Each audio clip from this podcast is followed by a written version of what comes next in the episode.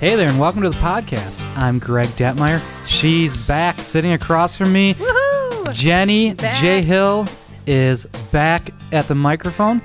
Um, you It's a took little weird. You took a few off while we were at KPEC. You had good reason, though, I when we did. were talking with Pete Hall, Joe Beckman, and, and Trevor Ragan. Yep. We were at uh, Madison, Wisconsin for the uh, USTA Nationals tumbling meet for my all three of my girls, and they all competed and did very well. I shouldn't say all of them got to compete. My middle daughter had a ankle issue, and so she got to get up on the podium and salute, and I was super proud of her for even doing that because that was tough.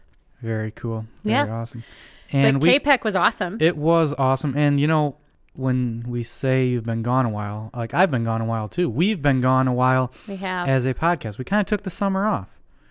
What was the highlight of yours? Ooh, highlight of the summer. Um, we went to Branson for a family vacation. That was fun. But I think the highlight was that the lake that we have near our house, where we have a cabin, um, is back. The dam breached a f- quite a few years A few ago. years back, a little And, uh, rainstorm. It finally came back. So this was the first full summer that we had the lake back. So the girls and I would go out there during the day and spend lots of time. And then Jason would join us after work and it was just it was just great. It was relaxing. I love being out there because there's no time, there's no Mm-hmm. TV, there's no telephone. well, you know what they say about time? It's just a artificial means by which we live our life. It is. It doesn't really exist. We just say it exists. I like that. That's deep. it is That's deep. You're making us think right away, Greg. Hey, we how about are- yours? What was the highlight this- of your summer? Um, pretty simple. I don't. I don't know. I got to spend a lot of time with the kids, and All five of them. all five of them, and probably more so than any other summer, I found myself where I had all five, where Christy had either work or other things she was doing. So Mm-hmm. it really uh, it put my dad's skills to the test, especially when those twins both started crawling. We kind of had a month or two where only one crawled and the other would just sit there and go eh eh and watch her sister go all over. But now they're both going all over the place, which And is super really like- crazy and fun. they like to get into your kitchen cabinets. Yes, they they like to pull out pots and pans and snacks and all sorts of stuff. We're oh, in I trouble. love it. We I are in it. trouble. Jenny, Yes. question for you. Yeah. Who do you feel is a great trainer? Like someone who coaches someone up. Who if I were to ask you like from a movie or a book, like who's a good coach or trainer? Oh gosh. I have two of them once you're two. done. Um, You can pass if you need to. I'm gonna pass and let you go first. okay. Number one, Mickey. From Mickey. Oh, um, uh, um, Rocky. from Rocky. So that's Okay. like our twelfth Rocky. I should have known you were going to Association. say that. and the other one is Hamato Yoshi. Who? You know who Hamato Yoshi is? oh, he is uh, formerly known as Splinter from the Teenage Mutant Ninja Turtles. Those were both excellent trainers. They trained the the Ninja Turtles up fine. Rocky became a fine fighter. Um, are you sure? You, I mean, did that give you any idea of who might be a, a good trainer, someone who might coach someone up and uh, help someone, you know, get good at something? you know, one one does come to mind, uh, and it kind of goes along with what we're going to talk about today, and that is uh, the Zorro Circle. Uh, do you know? Do you know who Don Diego is? Um, just a little bit. Just a little bit. All I, right. I'm assuming since I set you up so nice with that great intro that he is Zorro's trainer in some way or another. He is absolutely. So I think we should. It's been so long since we've been back that uh, we're kind of going back into our happiness advantage um, podcast here. Got like two left. Yeah, just just two. That's that's good. Um, so today we're actually going to talk about two of the principles from the happiness advantage: uh, the Zorro Circle and social investment. But we're going to start with Zorro Circle, and this one's kind of fun. Um, and I I really like this one because I think um, this is the one that I probably use the most. So this one's good. And because it's Zorro. It I mean, how Zorro. couldn't you I like feel like we need to have on the mask and the cape. Um, who's to say we don't? Oh, that's right, because they can't see us. All right, so Zorro wanted to be the greatest sword fire, fighter. Did you know that? Um, I did not. I did not know. I, am I'm a later Zorro enthusiast, so I don't know much about Zorro's early life as a hero? All right. Well, in fact, he actually wasn't. He really struggled to become a great sword fighter. And when he failed, or what he thought was failure, uh, he actually became the town drunk. He said, You know what? I, I'm not getting anywhere. This isn't happening. And so he gave up. Just stopped. He stopped. So his big dream of becoming a great sword fighter, that big dream, just kind of crumbled. And it's tough to be a sword fighter, right? You you were a fencing champion back in the day, right? I was. I was actually. It's and it's not just swinging a sword around, correct? it's not. There's a lot to it. There is. And I, I honestly, like, that was way back in my college days. So I'm not sure that I remember too much about it. But I do know that I, I beat out one of the guys in the end of my wellness class. That was pretty cool. I would just like like flicking the sword out there and stepping back and going en garde. Do you actually say that? Oh, yeah. I, that's that's the only part I would want to Yep. do. I would love to see you in the, the Like the bee outfit. the bee outfit. Yeah. That'd be, that'd be good. So All right, sword fighting's so- tough. So he can't is. he can't figure it out on his own as he's sitting there at the bar getting drunk. Yep. So you know what? The one day Don Diego, here's our great coach, comes in and says, "You know what? You want to be a successful sword fighter? Come and let me teach you." And so Zorro thought to himself, "Well, I can sit here and continue to drink, or maybe maybe this guy can help me out. We'll give it a try." So Zorro went with Don Diego and Don Diego took him into a cave and he drew a small circle and he told Zorro to step inside the circle.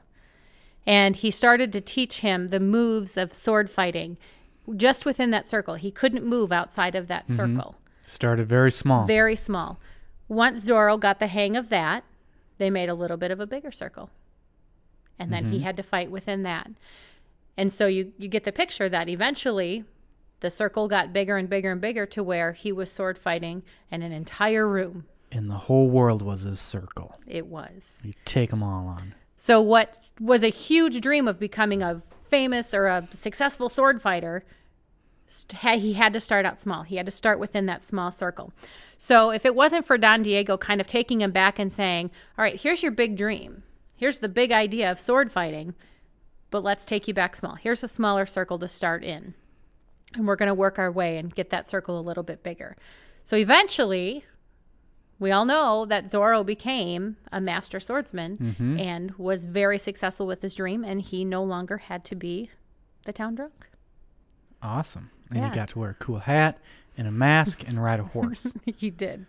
So Jenny, I'm kind of th- as you were telling that story.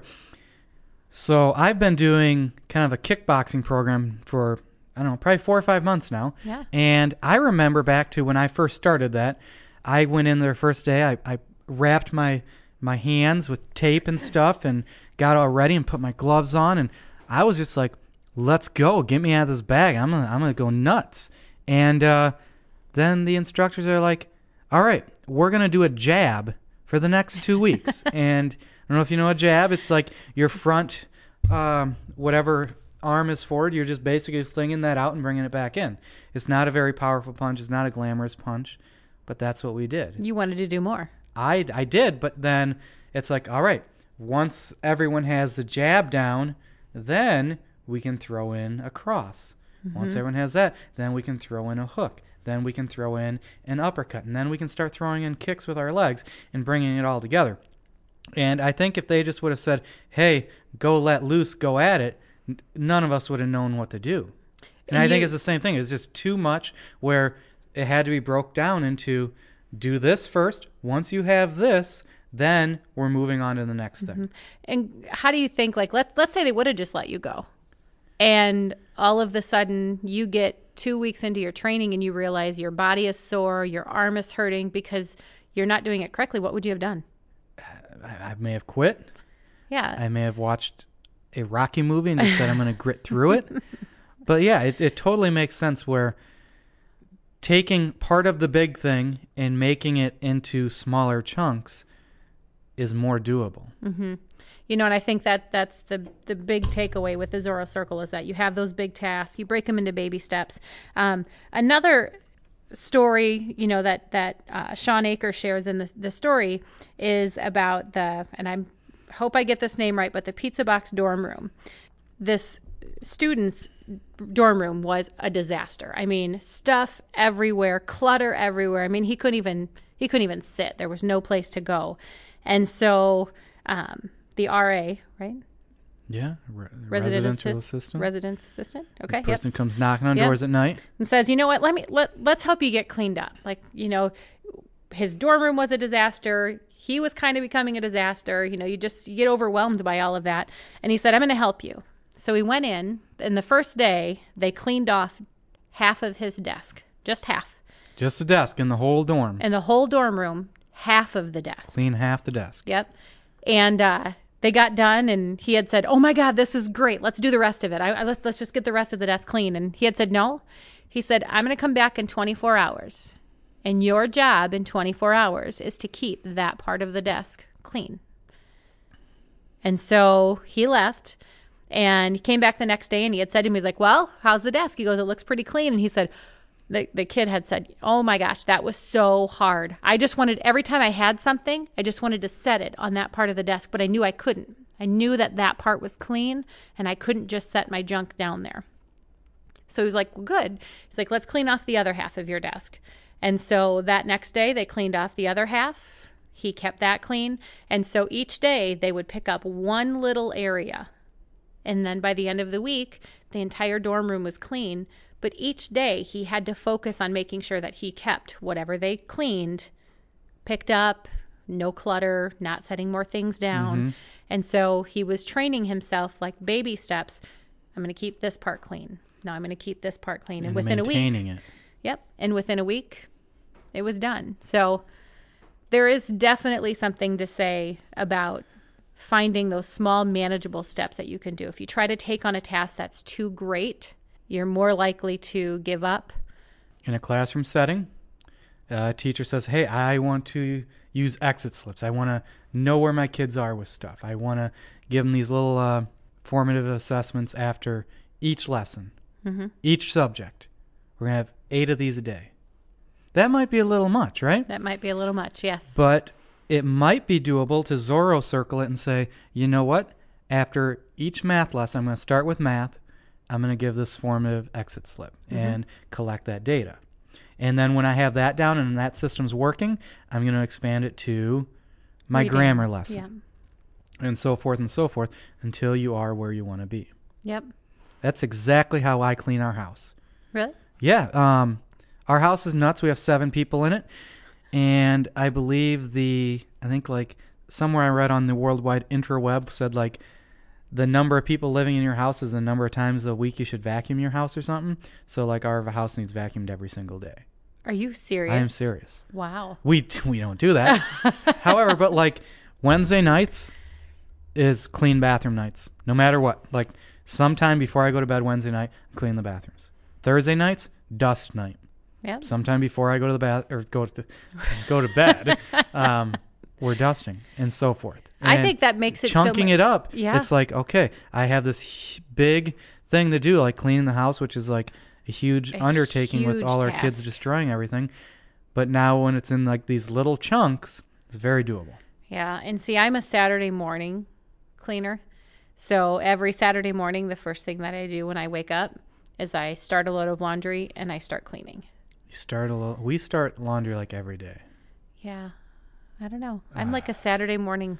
You save all your laundry till the weekend, Not no, not all of it, but quite a bit of it. man. If we do that, I feel like we're just drowned. And, Like towels and things like that. Like that gets washed more often during the week. But all right, I don't have I don't have five kids. to each their own. I don't have five kids, and I have kids who don't really like get as dirty. Yeah, our Like, kids are dirty. Thanks. Well, I'm just saying, like babies, like they eat Mm-hmm. and they get food all over. So And we have double the outfits. yeah. Oh my gosh, when twins. our when the girls were little and they were your kids' ages, like the the babies. I mean, I had an infant, a two and a four year old.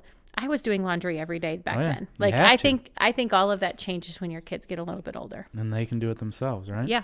Actually, that was the goal of the two older ones this summer was learning how to run the uh, washing machine. Did you and- Zorro circle it for him? No, I just jumped in with them. You said No. just just Actually- do it. Actually, no, they had to learn how to do the washing machine, and we did that. After we did that, then we added the the dryer. Folding is still a struggle. They they don't like folding their laundry. So you kind of did Zorro Circle it. We where did, Now yeah. you're on the big circle of folding laundry, Yes. which everybody hates. Yeah. Actually, what they hate the most is putting it away. You know, it can sit there forever. And then I think I think Claire actually just starts taking out of Taking the laundry of the basket, basket. and yeah.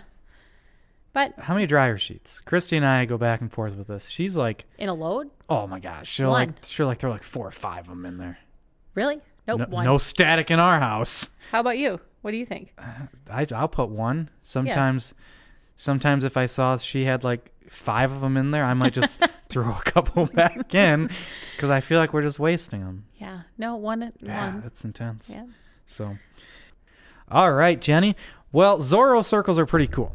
I love them. It is a very, I mean, Not It's- and not it's not mind blowing. I mean, I feel like we we all make our list. We all do those things that kind of break down what things that we need to get done. But sometimes we put down a big task, and it, it's just better to think about that big task and put put some baby steps down. sometimes when I make like a checklist, if it's a big task, I'll put like subcategories under it that Mm-hmm. take that, and then I'll check those ones off. Especially if it's like something really big. Do you like checking off the things too? I'm a cr- that- I don't ma- I don't like draw check boxes. I cross it out. oh, I love crossing it out. Dead we're, to me. we're we're sitting at my desk right now, and I have mine. Here's mine. I have everything crossed out, but two things. You're working there on it is.